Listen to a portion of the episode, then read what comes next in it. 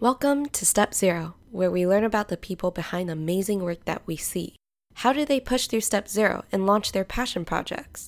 I visited Erin Asenza at the Wing in Soho to hear more about her nutrition and health practice, where she encourages more people to take control of their own health so that they can live a more enriched life. Thank you, Erin, for joining me. You're I'm really welcome. excited to hear more about your nutrition and health company. Yeah. It's really cool meeting someone else from the advertising industry because we are both in ad tech and going from there, we we started pursuing our own passion projects. So mm-hmm. if you could just start off sharing a little bit about who you are and what your company is. Yeah, definitely. So, I'm an integrative nutrition health coach, um, and I help women feel empowered by their food choices.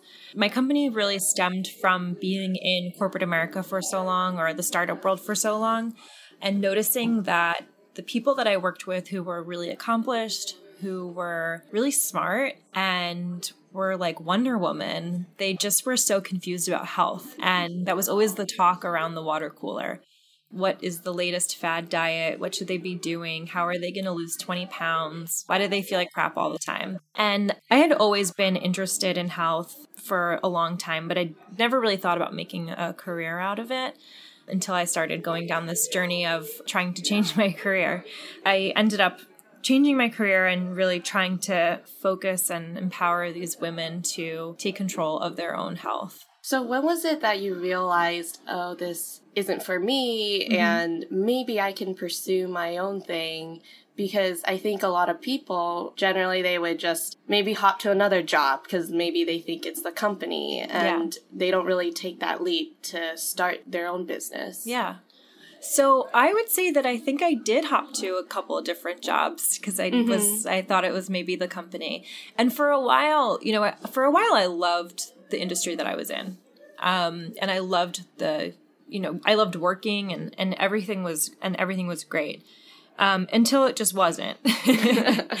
and I remember um, I started a new job you know i had i had left another company that i was kind of like growing really just my passion for my career was declining rapidly um, and i had left to go to another company and after about two months in i recognized that it just wasn't going to work anymore like it just wasn't a good fit.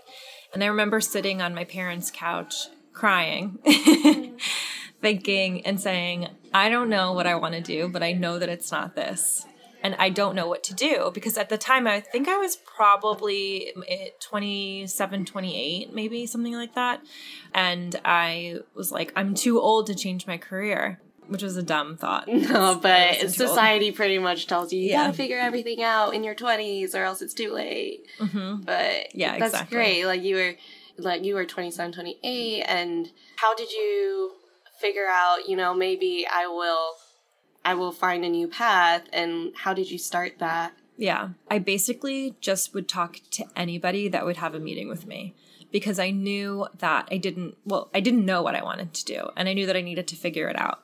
So that meant emailing random people on LinkedIn, setting up meetings with anybody that who had a, who had a job that seemed even remotely interesting to me to try and figure out like what their day looked like, how they got into the field, um, and if it was something that I would really like.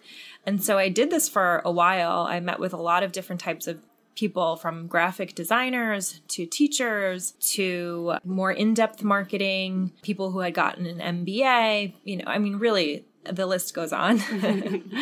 and one of the things that I had learned or thought of was to really approach my current situation and my current job as my venture capitalist.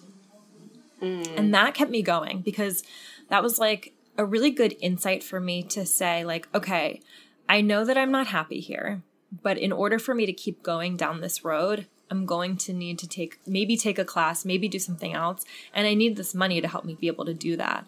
I took kept that in mind when I was going down this path of trying to discover what it is that I wanted to do. As you were talking to all these people, Mm-hmm. what really inspired you to just pick nutrition and health? Yeah, I, I wish it was that easy. I I decided to just follow my curiosity I'm a very curious person naturally, um, but I just decided to really continue following that to see if something would would fall into place. So, in addition to talking to people, I was taking a lot of different types of classes around the city, writing classes, blogging classes. I ended up taking yoga teacher training, and that was really the beginning stages of where my career started to develop. So I took yoga teacher training and I was really introduced to this the world of wellness, which I didn't really know existed beforehand. I had an idea, but I didn't really fully understand like the how large it was and the magnitude of it. And I think one of the things that I also recognized was that there were people that were thriving in the wellness industry and they weren't broke and homeless and you know starving on the street which to me you know coming from a traditional background you know, if you're not in business, then what are you doing? Mm-hmm. How can you survive off of that? Yeah, exactly. Yeah. You were taking all these yoga classes. How did you decide I can be like a nutrition health coach mm-hmm. instead of opening a yoga studio? Right. Let's say. Yeah. So, one of the courses in the yoga teacher training, a woman came in who was a health coach, um, and she came to teach us Ayurveda. And um, she had explained her business and what she'd done and what school she had gone to and i was like wow you can people pay you to do that like they'll they'll they you know like you can make a living out of doing something like that. And i had always been interested in health for a really long time. And to me health meant you should be a doctor. And that's not something that i wanted to be at all. Like that just never panned out for me when i was little. And when I recognized that I didn't, that I could still be in the health industry and not have to go to medical school mm-hmm. for seven years, it was like eye opening to me. And so that's really started my journey of trying to move into the nutrition world. So I basically went to the school that she went to. Um, and I left ad tech while I was still in school to basically use my same skills that I had gotten in ad tech in the wellness world. So I started working at a meditation startup where I was um, running the operations and account management department there. So now I was in the wellness world, but I was still using everything that I had accumulated the 10 years prior while I finished up school. While you're doing that, what helped you decide I can actually just pursue my health and wellness company and I don't really need to be working in account management mm-hmm. at the mm-hmm. startup? what made you take that risk? Oh God. it was a visceral physical feeling of like I was in the wellness world. So I was where I wanted to be, but I still wasn't doing what I wanted to be doing. Uh, that was a really eye opening difference for me. The fact that I was in this industry that I wanted to be, but the work was still not the work that I wanted to be doing. Because I was still keeping in mind, like, I was still doing the same work that I was in the ad advertising world. It was just in a different company. Mm-hmm. And the work that I wanted to be doing was coaching people and working one on one with people. I was very fearful to to leave. Um, it was really scary, and I went to a talk with Susan Salzberg, who's a pretty well known meditation teacher. She brought, I think, she brought meditation to the United States, and she said something like, "Too often we try to escape our lives." By traveling and by trying to do everything from an external standpoint. But what happens if you decide to take the adventure within? And like my jaw dropped, and I was like, oh my God, that's me. Like I'm always trying to run away from everything, and I don't want to just, I don't want to feel that adventure within myself because it's too scary. And I was like, I have to quit my, I have to quit my job and like really pursue this full time. So, um, I quit my job the next day. Wow. Go you. It was like really scary. I cried a lot because I was so afraid. Yeah. You know, I had started building my client base before then. I forgot to say that. I had started building my client base before then, but it really wasn't a full, it wasn't enough to sustain me, but I, I couldn't do both. Like I was working so much at this the meditation company because it was a startup. I was putting a lot of my mental energy, my physical energy in it, and I just really couldn't do both anymore. And I had to quit. And that was really terrifying. Luckily, it worked out for me that I had I had a good relationship with um, the CEO. And so, you know, we were able to like work on some things where I would be able to work for them part time and, you know, still be able to create some sort of income that wasn't so time consuming for me. Mm-hmm. So that was really wonderful and it allowed me to put a lot more effort and time into my my coaching practice. How did you really figure out what I need to do and how I'm going to get this going and mm-hmm. off the ground? Walk me through like the first day you started this. Yeah. I hired a business coach. Mm-hmm. Um, which I think was is, and I still work with her, and I think it was and is still really important to have someone there, because for me, the biggest thing that I felt was going to hold me back was my was my confidence. And I knew a lot about marketing. I knew a lot about advertising. I knew a lot about business because I had been in that world for a really long time. But it is so different marketing yourself and building a brand around you than building a brand around someone else uh, or something else. So I found a business coach who really she divided the time that we spent into yes business skills but also like a lot of like energy coaching and looking at deep into our like fears where our fears stem from and like really trying to combat all of that um, and that was super helpful for me to just continue to keep going. Mm-hmm. You guys identified that you had a lot of fear within yourself, mm-hmm. um, self confidence, and things like that. What What were the things you did to kind of manage that? Mm. Well, first, I think understanding why I had the fear and creating an awareness around it, and just having someone as a cheerleader, I think is really helpful. And someone to remind you how far you've come when you don't think that you have really come that far at all. Because there's so many little tiny steps to get to where you want to go. And it's really easy to be like, well, I'm not a millionaire yet, so mm-hmm. I haven't made it. Like, uh, I'm a failure, you know? And um, thinking back, like, well, you actually did all of these things and you you know you're learning from them and like this has grown this has grown you know your email list you know whatever it is your engagement on instagram your the number of clients that you work with how successful your clients like the success that your clients see all of these little things like you kind of need a reminder from somebody else because it's so easy to just like tear your own self down. Once you have an idea of what you're trying to do uh, what are like the physical things that you had to really set in place uh, my message for, for definitely like figuring out who I wanted to work with and figuring out who I wanted to work with, who I was capable of working with, who would see the most benefit from me, and then figuring out how to talk to them, making sure that my message relayed that. Um, that's I think is the most important thing, especially in the coaching industry. There's a saying like, if you're talking to everybody, you're talking to nobody, mm-hmm. um, and it's so true. Like if you're very general around what you're saying, then no one's listening. But if you're really specific around who you want to work with or who you can help, then you'll start to see like a result.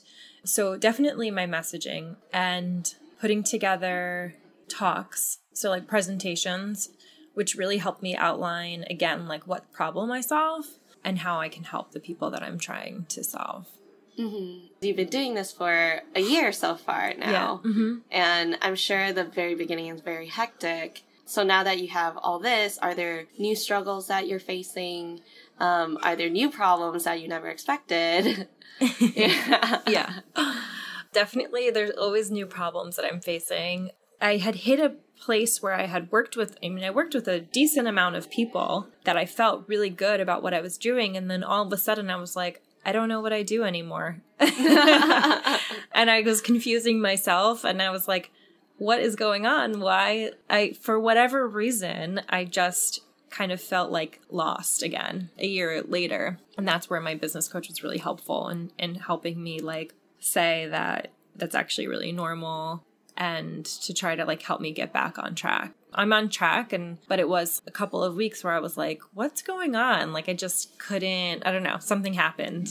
I like to say you'll you'll never arrive and you have to be okay with not ever feeling like you're like there because there's always going to be something that you want to achieve and something that you want to do. Mm-hmm. And by arriving you mean there's never just that one end goal. Yeah, and- you'll never feel like mm-hmm. I did it. Mm-hmm. I'm done Mm-hmm, Let's mm-hmm. take a mm-hmm. nap. Like it's like not like that at all. mm-hmm, mm-hmm. so like, do you think the feeling of oh well you'll never really know what you're doing that will happen at every stage every year and it's not just the first year i hope not um i don't know i was i've been told that it's the first year and then like the fifth year so that's a i don't know i have no what idea we'll see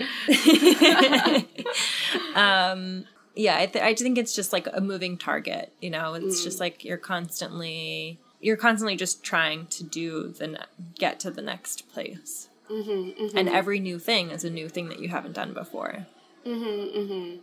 As you're going through um, these times of doubt, aside from your business coach, like are there other things that you do to refocus yourself and regain that confidence? Mm-hmm. Because for some people, if they don't have a business coach, right, what do you think they could do? So I have a couple of people that I really admire in my industry.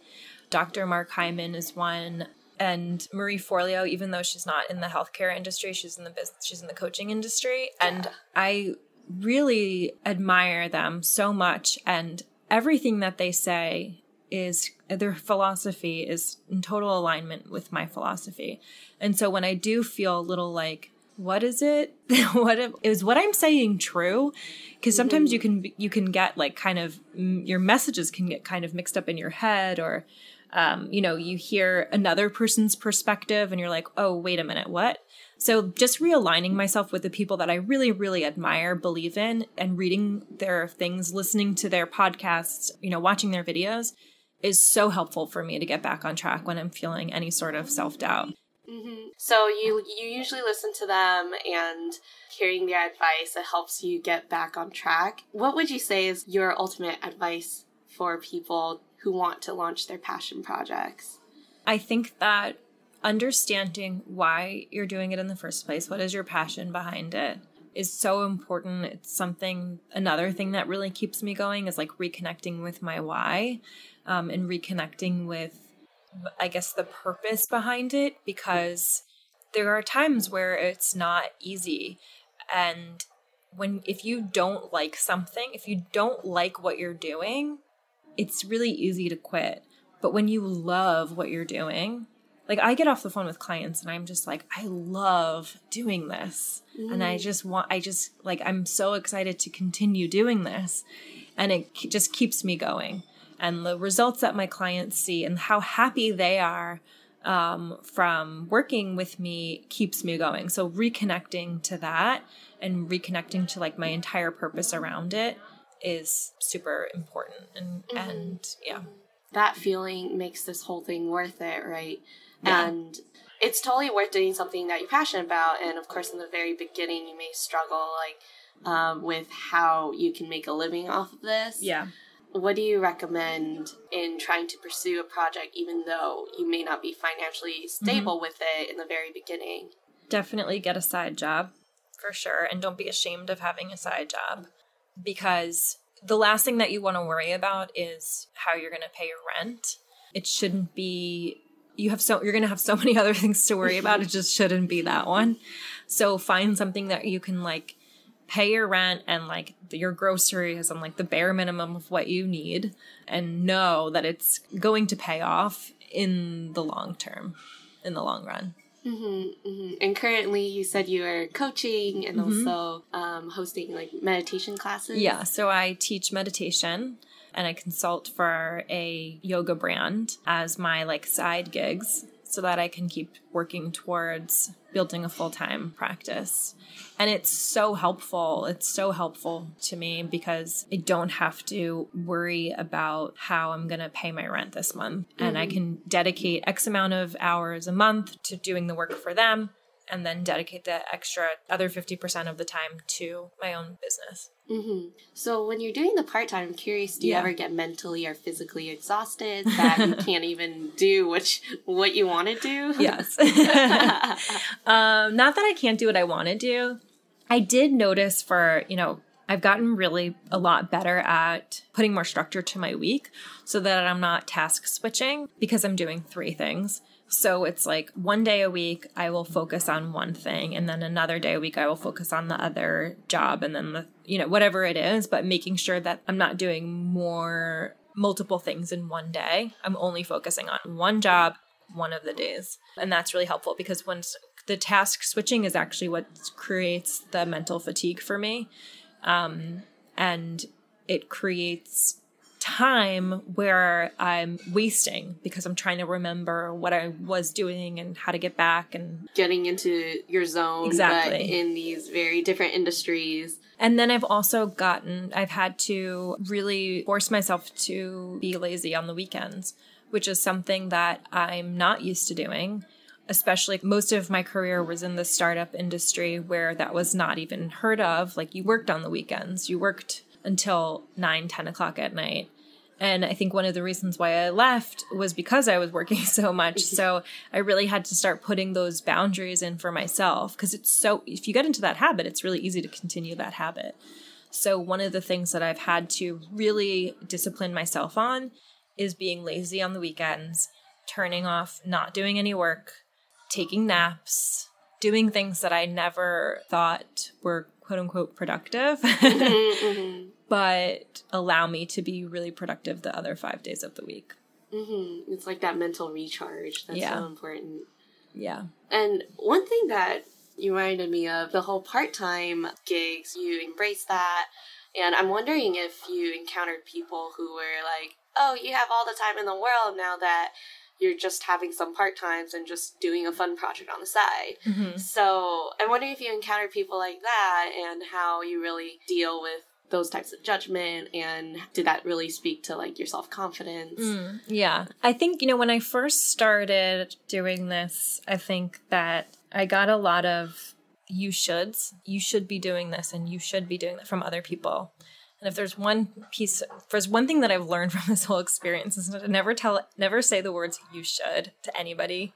It is so irritating and annoying. but what it does is it give it creates self doubt because someone's like, "Well, you should be doing it this way," and then I'm like, "Oh, should I be doing it this way?" And then I think about it, and I'm like, "But what?" And then you're, you know, you go down this like cycle of I'm doing it wrong. And the reality is you're not doing it wrong. You just have to keep moving forward. There's no maybe maybe eventually there's a quote unquote right way, but if you constantly wait for the right way and the perfect way, it's never going to get done. So everything's a learning experience. Like my first couple of emails that I had sent out were terrible.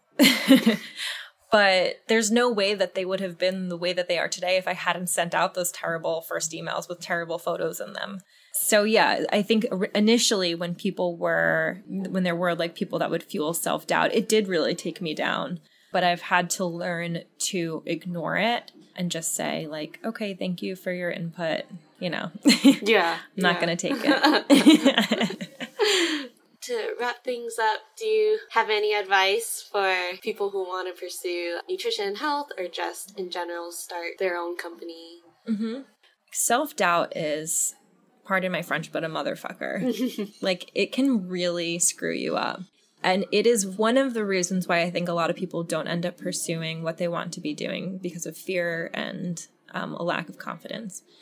And I think that I've become more okay with feeling that way, or actually, I should say, more aware of when it pops up so that I can kind of squash it faster um, and push through it. So, being able to identify when your self doubt is coming up and how to just push through it anyway, I think will allow you to just keep going and get a good support system that can like remind you that like you're actually moving in the right direction and you're doing the mm-hmm. the things that you're meant to be doing. I love that. It's like continue taking action. Don't yes, continue taking action.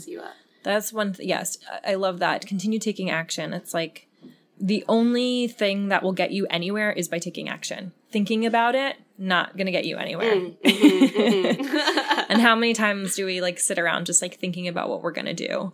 and then like not actually do them. So, what's one small thing that you can do today to get you to the goal that you want to eventually hit. I love that. Thank you so much. Yeah, of course. And thanks, for having so me. much for inviting me to the wing. Yeah, I really love this space. I know it's so beautiful. yeah, yeah, it's perfect. yeah, it's a, such an awesome community of women as well. I love Mhm. it.